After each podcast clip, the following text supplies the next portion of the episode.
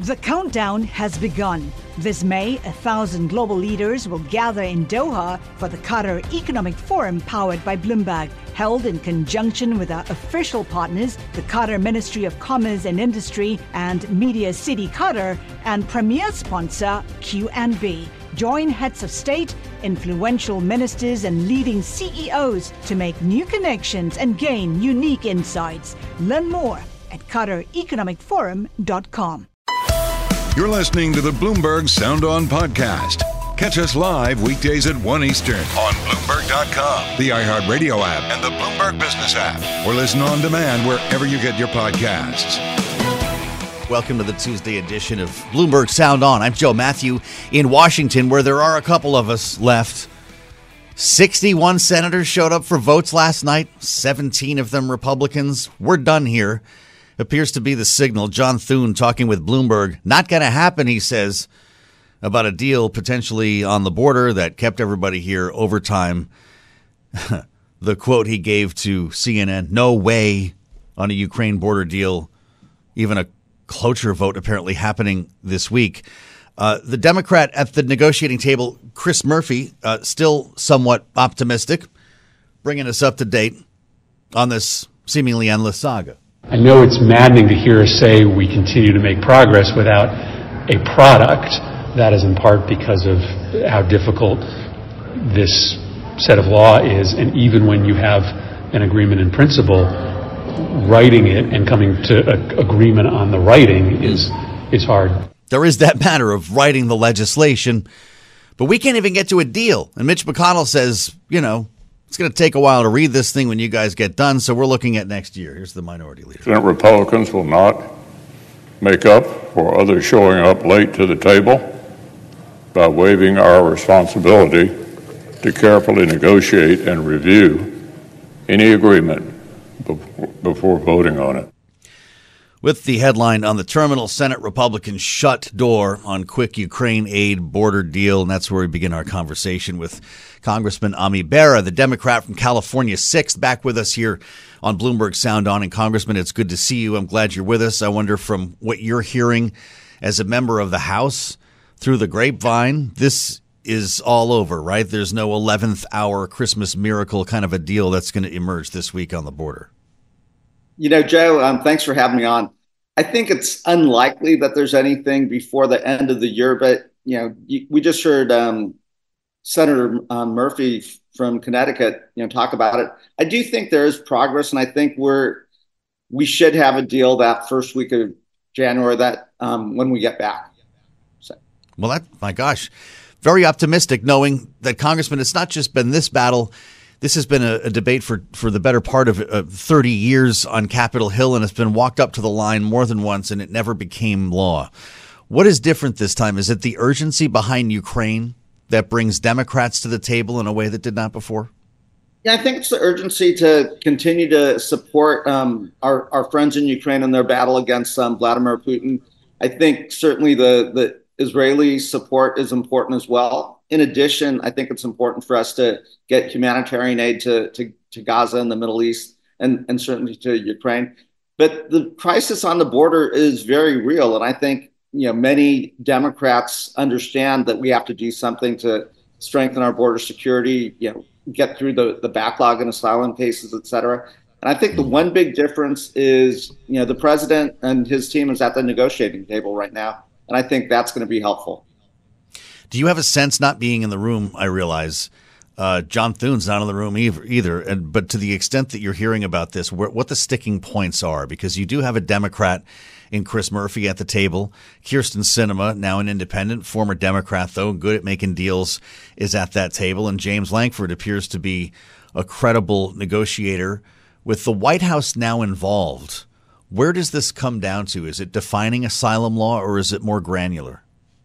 You know, I think it's a, a little bit of everything. So on the House side, I hear my Republican colleagues really saying you've got to take HR two, which is their House immigration bill. That would be a non-starter for for most Democrats, if not all Democrats. But there are elements in HR two that you probably could take.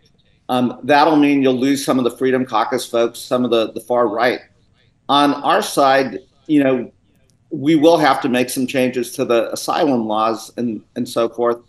Um, that'll you know lose some of our most progressive members, perhaps some of the members in the the CHC, the Congressional Hispanic Caucus, which requires um, moderate Democrats and Republicans to come together and put a deal together. And I think that's where the sticking point is. I think it is helpful that the, the president is kind of laying out how he sees the border. And I think he recognizes that it, it is a real issue. And you're seeing big city mayors who are also grappling with a lot of these um, asylum seekers who are going to Chicago, New York, et cetera. We've even had some come here to Sacramento and, you know, trying to figure out, okay, how do we manage this?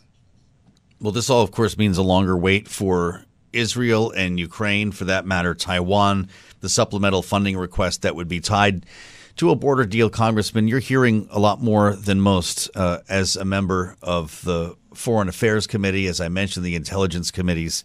Uh, how worried are you about Ukraine as we go into this new year, not knowing when funding will resume?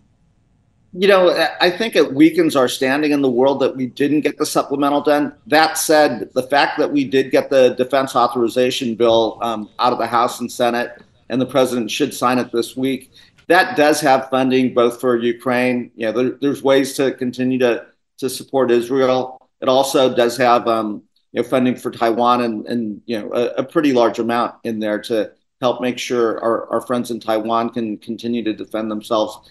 That said, we don't have a lot of time, and you know I hope one of the first things that we do when we get back in January is take up the supplemental bill with Ukraine funding, with Israel funding, with humanitarian aid, with Indo-Pacific funding, and with border security, and, and get that done. So I, am confident the folks in the Senate are going to continue working through the, the holiday. You know, we're ready to, to weigh in on the House side as we need to. And then hopefully, as soon as we get back, we have that um, ready to vote. Spending time with Congressman Ami Bera here on Bloomberg Sound On. I have to ask you about the hot war underway between Israel and Hamas at the same time, realizing this is less of a, a money issue or a funding issue, and it's become a, a very uh, very divisive political issue for Democrats, for, for this administration supporting Israel in what some see as a disproportionate response to what happened on October 7th. We talked about this uh, a, a couple of months ago, Congressman, and I wonder where you are now. We have a new poll out today from the New York Times and Siena, and it's showing problems consistent with other polls for Joe Biden, particularly among young people. 18 to 29 year olds disapprove the way that the president is handling this conflict. Where are you right now? Yeah, so uh, obviously the the acts that took place on October 7th were heinous, and what Hamas did, um, yeah, Israel will prosecute a war against Hamas. But all the video imagery of you know innocent civilian lives, the humanitarian crisis that's unfolding in Gaza, is also taking a, a And I think a lot of young people are seeing you know, these images on TikTok, on Instagram, et cetera. And um, it is, you know, making them question what we're doing in Israel. That said, it is really complicated. We'll stand by our allies in Israel, but as friends sometimes have to do. And I think you're seeing the president, uh, Jake Sullivan, and others, you know, mm-hmm. really messaging to the Israels that it's time to start wrapping up this phase of the war. They'll continue to prosecute a, a campaign against Hamas, but let's do it in a more precise way using special operators, et cetera. And let's shift now to saving innocent um, kids, innocent older folks. You know, there's a humanitarian crisis unfolding, lack of food, lack of clean water. You know, um, my staff was talking to Doctors Without Borders. They don't have antibiotics, and so many people are dying just of secondary infections. And that's not war. That's entirely preventable. Let's hmm. save those lives. There's uh, an important headline uh, I was just reading on the terminal here. The president of Israel, Isaac Herzog, telling ambassadors from around the world that they are prepared to agree to a second pause, a second truce, if it means uh, the return of more hostages held by Hamas. Is that a realistic overture at this point? I know the CIA uh, director is back abroad. He's in Warsaw right now working on a potential truce. Will that happen potentially over the holiday here? I, I certainly hope so. I mean, that would be important to get the hostages back. Uh, and then, as part of that truce, to get needed food, antibiotics, medications, um, fuel to, to run the remaining you know, hospitals that you know I don't think there's that that much left. Um, clean water. I mean, these are you know, folks are going to die of starvation, die of diarrhea, et cetera, and those are lives that we can save. And I say that as a doctor. Again, Israel will prosecute this war, but if we can get a humanitarian pause, if we can get some of the hostages back, and if we can save some of these lives, that would be great. Yeah. You are a doctor, a former practicing physician, the former chief medical officer for Sacramento County, Congressman. Uh, when the gates finally open again and humanitarian aid can move into Gaza, what is it they will need most? You know, the, the, they will need clean water immediately. 96% of the water in, in, in, Gaza, as I'm told, is, is undrinkable. And just the, the amount of folks that are getting cholera, getting um, you know, treatable infectious diseases um, and then starvation. I mean, you're hearing really bad reports um, that they're running out of food in, in Gaza. And again, the aid trucks are there. We just have to op- get more crossings open, get that aid in there, make sure it's getting to the civilians and, and getting to the, the right folks. And again, I think everyone's ready to step up. We introduced a, a resolution last week um, to really encourage the president to continue to push for that humanitarian aid. Mm-hmm. In the meantime, uh, we've got a very serious situation in the Red Sea. Uh, as we hear the defense secretary announcing this new maritime task force to protect commercial vessels, uh, many of which have stopped traveling through the Red Sea due to, the, to these persistent attacks from uh, Houthi militants in Yemen. To what extent will this uh, this task force make a difference, Congressman? Is this something your committee is focused on?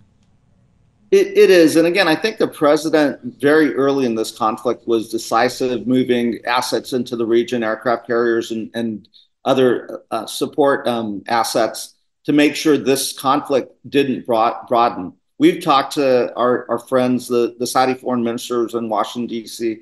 last week, as well as um, the foreign ministers from Qatar and Jordan and Turkey, um, meeting with, with um, Secretary Blinken, but also met with us on the House and you know, along with trying to figure out how to end the conflict in Gaza and the day after, we did discuss how to continue to keep these maritime straits that, that are super important in terms of commerce open, how to make sure you know we we kept the Houthi rebels out of this. Um, and you know, it is something that we're actively thinking about.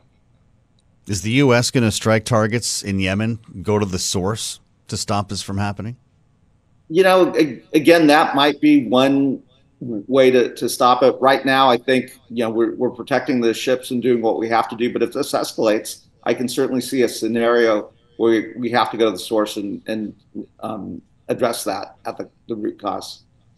It's pretty important. I wonder, as you talk to Democrats in the House, to Democrats, uh, even more so in California, uh, and as I mentioned, younger Democrats, as we've seen, 18 to 30, 18 to 34, depending on the poll, who say we need to stop funding this action by Israel. Is there a line that Bibi Netanyahu could potentially cross that would cause that to happen?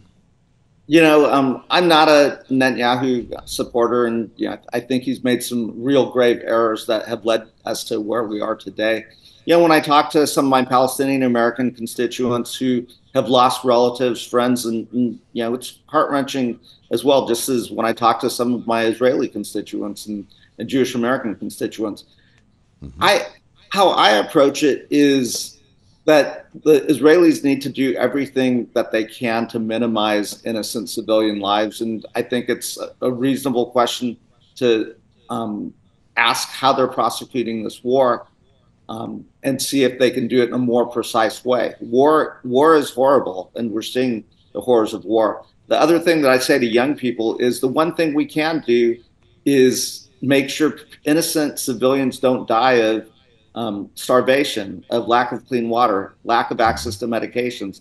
That's not war. That's um, compassion and humanitarian aid. And that's something that I really do push the Israelis to allow more crossings to open and to get that aid in there yeah. to prevent people from dying from eminently preventable causes. Congressman, I feel like I should call you doctor. It's great to see you again, Ami Bera. Thank you for joining, and I hope this holiday season is great for you. Happy New Year. I hope we'll see a lot more of you in 2024. From California's 6th to Sound On. Ami Bera will assemble our panel next. Jeannie Sheehan Zaino and Lester Munson. This is Bloomberg. You're listening to the Bloomberg Sound On podcast. Catch the program live weekdays at 1 Eastern on Bloomberg Radio, the TuneIn app, Bloomberg.com, and the Bloomberg Business app. You can also listen live on Amazon Alexa from our flagship New York station. Just say, Alexa, play Bloomberg 1130. How many issues can you imagine Senators J.D. Vance, Josh Hawley, and John Fetterman coming down on the same side? It actually is happening right now, which is kind of remarkable, and I want the panel's take on this. As J.D. Vance and Josh Hawley send a letter to the Biden administration urging they move to block this deal uh, that sees a Japanese company buying U.S. steel. This is a huge headline from the past 24 hours. If you're a stock trader, you probably know about it. Big day for U.S. Steel. And of course, we know where they are based. John Fetterman, of course, uh, fashions himself a steel man, speaking in a video uh, from his hometown in Pennsylvania. Here he is. I'm standing on the roof of my home right here in Braddock, Pennsylvania, right across the street from the Edgar Thomson plant. And I just have to say, it's absolutely outrageous that they have sold themselves to a foreign nation and a company. Can't do that. Steel is always about security as well too, and I am committed to doing anything I can do from using my platform or my position in order to block this. He's right. Steel is about security, and I want to assemble the panel uh, for their take on this. Jeannie Sheehan Zaino is with us today, Bloomberg Politics contributor, Democratic analyst, joined by Republican strategist Lester Munson, Munson from BGR Group. Uh, Lester, are they onto something here? I don't know if the Biden administration is going to move to try to squash this deal. This is uh, Japan's Nippon Steel again buying U.S. Steel, one of the most iconic companies uh, in American history. Do you think Hawley, Vance, and Fetterman will stop it? Uh, I don't know that they will. They will certainly cause a stir. I think the thing they have uh, stumbled on is called xenophobia. Uh, mm. So they seem to have that in common. Uh, it's unclear to me why uh, a business deal with an allied country would be somehow bad for American security. Uh, we're as closely allied to Japan as we are to anyone the economics in the steel industry are difficult under the best of circumstances. Uh, it is a good thing that Americans can invest in assets abroad. It is a good thing generally uh, that folks in other countries can invest here in the United States. So I am, I'm generally speaking, rather opposed to this criticism, hmm. uh, subject to some of the details of the deal coming out. But for sure, the politics uh, are are benefiting populists on both sides. This is uh, interesting. The United Steelworkers urging U.S. regulators to scrutinize the $14 billion deal. Uh, Jeannie, are these politicians driven by xenophobia or national security? Um, you know, I, I, hope it's not xenophobia. I think they are probably driven by the fact that they all have close connections in their states with these unions and these workers. I mean, let's not forget, we're talking about, you know, the Pittsburgh Steelers. You know, this is an 120 mm-hmm. year old plus company in the United States. It's an iconic company. This is 3,700 workers. And while we hear that they will, uh, Nippon will agree to abide by all the labor agreements, those are enormous concerns. So I think, you know, it's, it's, there's a lot of nostalgia there. There's a lot of politics there. On the flip side, I do agree with Lester. You know, we are not in World War II. Japan is one of our closest allies. Um, we would hope this isn't xenophobia. And we also can't forget that Nippon has a handprint, a footprint in North America already. They have uh, plants, they have space in places like West Virginia, Indiana, Mexico. So they are, you know, closer, I think, southern United States. They are closer, I think, than people un- maybe realize. But this is certainly getting a lot of play. It is bipartisan because of the politics surrounding Pennsylvania, it's going to be very curious to see mm-hmm. if and what Biden has to say and the administration has to say about this deal as we march into the 2024 election. Absolutely, uh, particularly with his affinity uh, for the United Steelworkers Union. Where do you think this goes politically then uh, in, in a campaign year, Lester? You know Donald Trump's going to weigh in on this, speaking of xenophobia. Well, Trump's going to weigh in. Uh, I expect Sherrod Brown, uh, the incumbent senator in Ohio, uh, who I believe is up for reelection next year, to be um, outspoken on this at some point as well. So it'll be interesting to track theirs. I do think it's notable that you know we're getting this populist reaction from both parties. There's no, there seems to be yeah. no home for uh, kind of the sensible uh, support for business management in the United States anymore. And that that kind of makes me think maybe there's an opportunity for a third party here. Gosh, next year might be more interesting than we think. well, I'll tell you, the the administration has had a pretty heavy hand when it comes to antitrust. This FTC has been busy, Jeannie. Do you think that the White House would have a problem with this in principle? You know, I think they are going to want the deal and the parameters of the deal closely scrutinized. I think they are going to be supremely concerned about the impact on labor, as you mentioned, given how close Joe Biden is and how much he depends on it. Um, and and let's not forget, you know, just back to the politics of this as it pertains to labor. These are states where the margins of winning and losing are sometimes in the thousands over the last several election cycles. As you look at Pennsylvania and Michigan, so they want to be very careful not to step on any support they might otherwise have. And I think that's what we're going to see them vying for and eh, you know the reality is is that this deal also there are a lot of questions being asked about now why nippon is paying you know what is it 50 55 dollars per share which most people say is an mm. overpayment and so i think it would be really incumbent on fetterman and vance and and you know any of the other senators and skeptics to say what are the national security concerns here you're hearing some things about chips and others. Those need mm-hmm. to be brought out they need to be brought out now because again the deal they were hoping to finalize it in just a matter of a few months by mid uh, 2024 just wait for those hearings. Uh, in our last moment here lester who's going to win the union vote in this presidential election? Will it be a democrat or republican well, you know, I think Joe Biden needs it to win. Uh, mm-hmm. Donald Trump stole that vote from from Democrats in 2016, and and Joe Biden got enough of them back in 2020 to win uh, to to defeat Trump. I mean, it's a little bit more complicated than that, but that's the they're both going after that that demographic. There's no doubt, and I and I would look for both sides to be making you know they're they're going to look to drive out their supporters in that constituency. So they're going to make more and more extreme statements and and be more and more demagogic on this issue in order to mm-hmm. drive their voters to the polls. So I don't I don't think that's helpful when it comes to good mm-hmm. government. The countdown has begun. This May, a thousand global leaders will gather in Doha for the Qatar Economic Forum powered by Bloomberg, held in conjunction with our official partners, the Qatar Ministry of Commerce and Industry and Media City Qatar, and premier sponsor QNB. Join heads of state, influential ministers, and leading CEOs to make new connections and gain unique insights. Learn more at QatarEconomicForum.com. You're listening to the Bloomberg Sound On Podcast. Catch us live weekdays at 1 Eastern on Bloomberg.com, the iHeartRadio app, and the Bloomberg Business app, or listen on demand wherever you get your podcasts.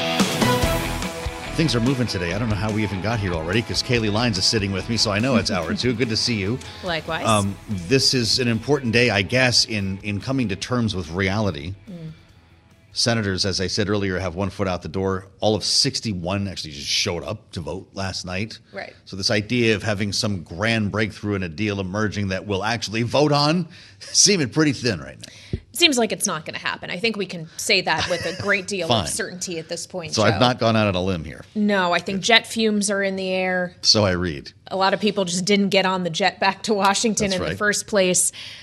But there is some business they can take care of in the next couple days before they wrap up mm-hmm. the year 2023 in terms of congressional business, including the Senate today, possibly actually going to finally, once and for all, put an end to this blockade that Tommy, Tommy Tuberville, the senator yeah. from Alabama, had going for so long. Which would have, the guy would be almost a year in on this now, yeah. right? If they get it done. We're down to 11 four star generals. Correct. If you listen to or watch uh, Bloomberg Sound On, you know a lot about this story because we've talked about it a lot.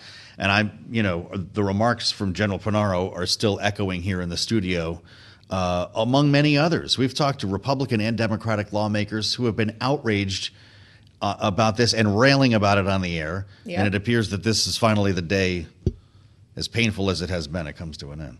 Assuming they have enough if they get it done. people there to actually get these. Actually, you need enough people to through. show up. Right. Yeah, that's the I guess the idea. So let us not predict. Let's bring the general in. Arnold Punaro is back with us, uh, retired two-star Marine Corps general and former staff director of the Senate Armed Services Committee. So he has a bit of an idea of how this stuff works. General, it's great to see you.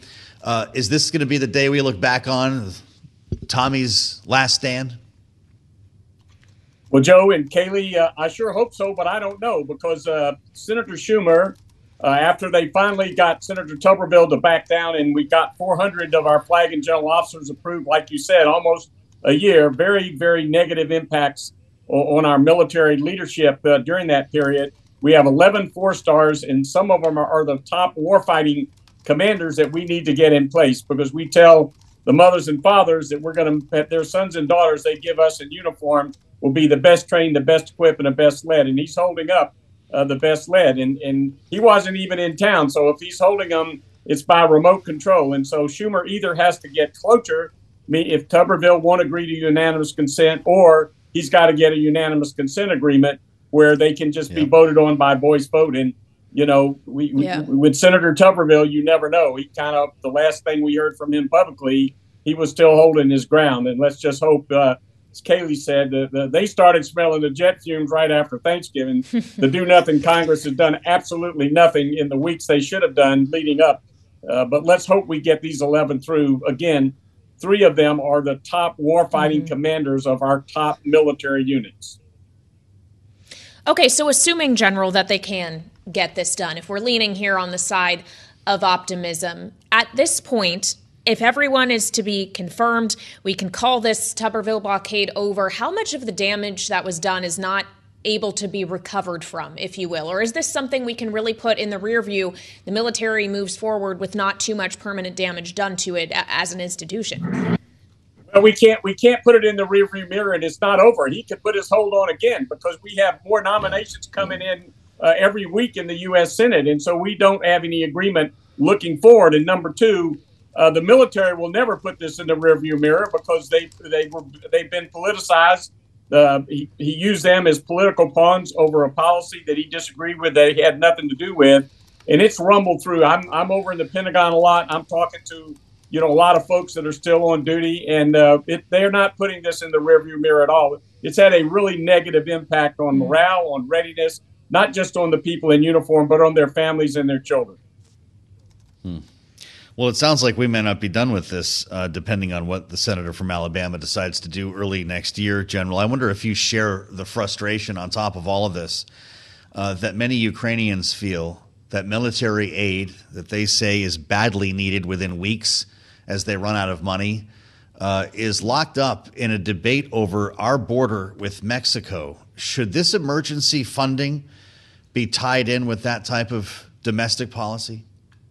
Well, Joe, let, let me just say that this has been one of the most disappointing things I've seen in the almost 50 years I've been working the Hill and, and working these issues because we're going into the new year and the, the national security as it relates to Ukraine, as it relates to support to Israel, as it relates to additional support to Taiwan, as it relates to increasing security on our borders, and as it relates to having a full year defense appropriation for our own Department of Defense we're not going to be getting any sugar plums in our stockings this year. We're going to get big lumps of coal because the do nothing Congress has done absolutely nothing. They're going to go into the new year. They have no agreement on the top lines. They have no deals worked out on this supplemental that where Ukraine, for example, has already said they've run out of artillery shells. And so we, we are in a very, very bad situation because the Congress has been dithering and, and not getting their work done. And so uh, I think the political reality is uh, we've got a serious national security issue on the border.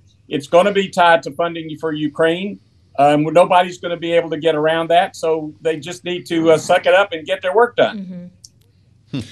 Okay, well, General, this really has been cast as a, as competing national security interests, if you will. There's a messaging battle kind of happening. On the one side, you have Republicans saying you have to address national security issues at home first, the U.S. border, before you go and give more money to defend another country's border. Speaking here of Ukraine, do you is that argument valid, or are the stakes here when it comes to what a potential Russian victory in Ukraine could mean for the global order just just too high for that kind of argument?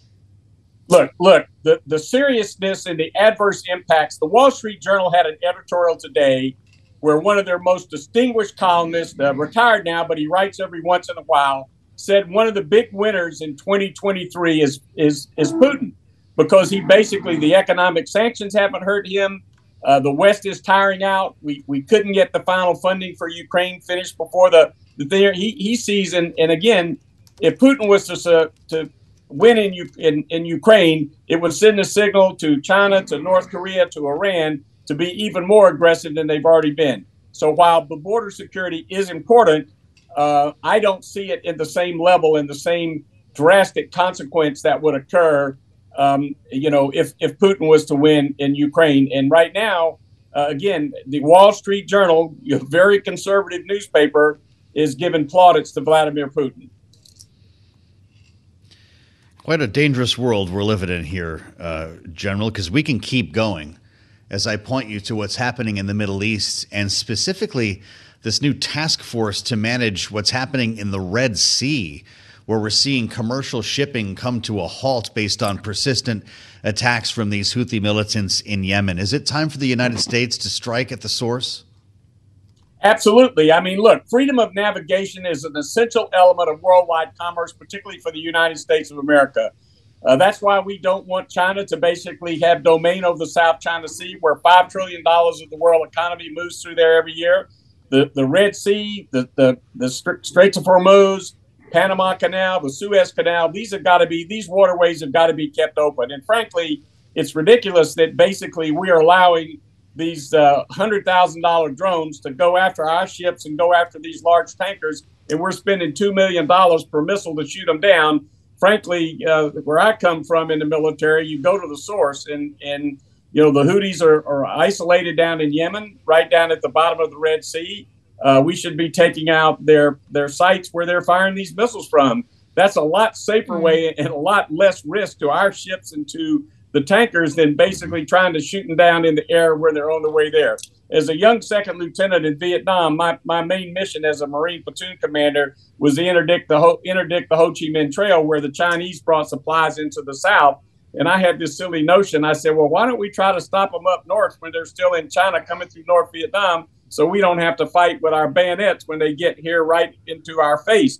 Well, what we ought to be doing with the Houthi rebels is taking out their sites where they're firing on our ships before our ships. One one hundred thousand dollar missile, if it was to hit one of these billion dollar destroyers, just like happened in the first Gulf War when one of our big naval combatants hit a twenty five dollar mine, it did a billion dollars worth of damage. It's just way too risky to do it the way we're doing it now. Certainly, we should have freedom of navigation and keep these waterways open. But we should take the fight to the Houthi rebels where they're firing the missiles.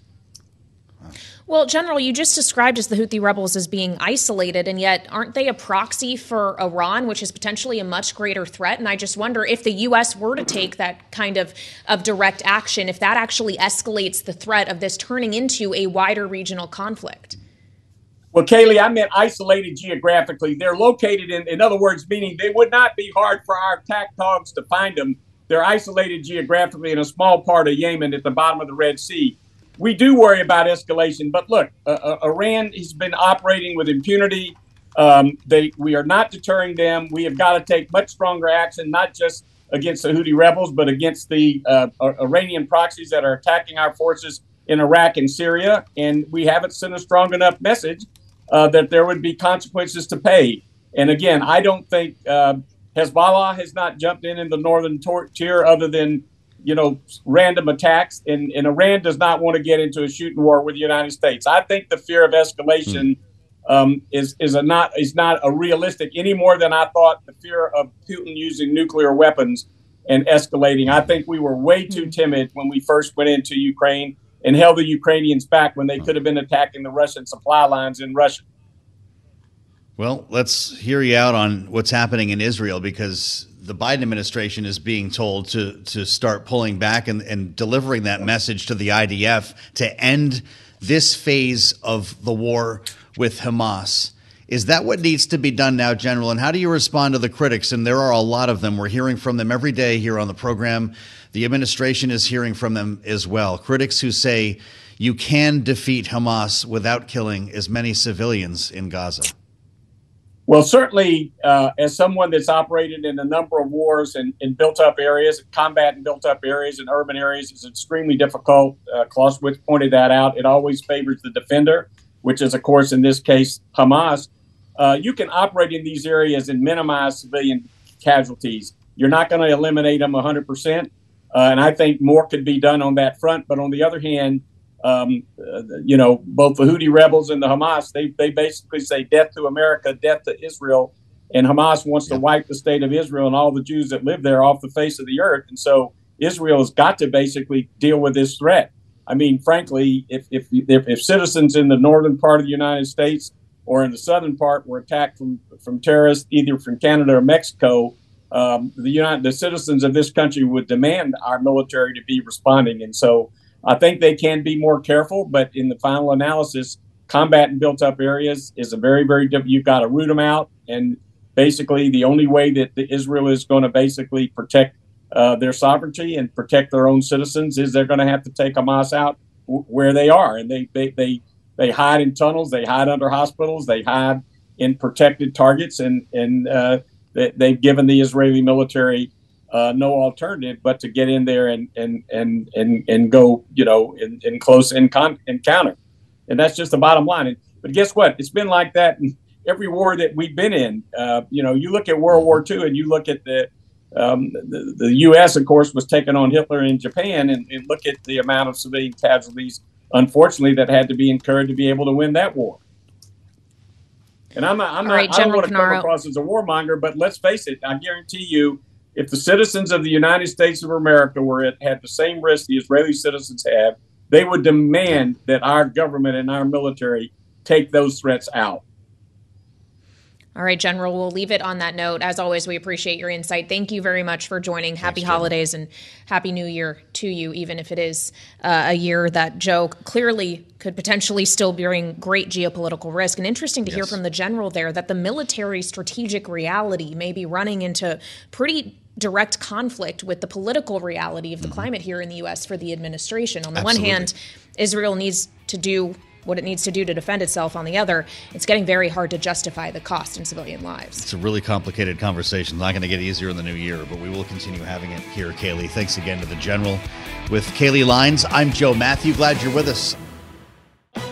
Thanks for listening to the Sound On podcast. Make sure to subscribe if you haven't already at Apple, Spotify, and anywhere else you get your podcasts. And you can find us live every weekday from Washington, D.C. at 1 p.m. Eastern Time at Bloomberg.com.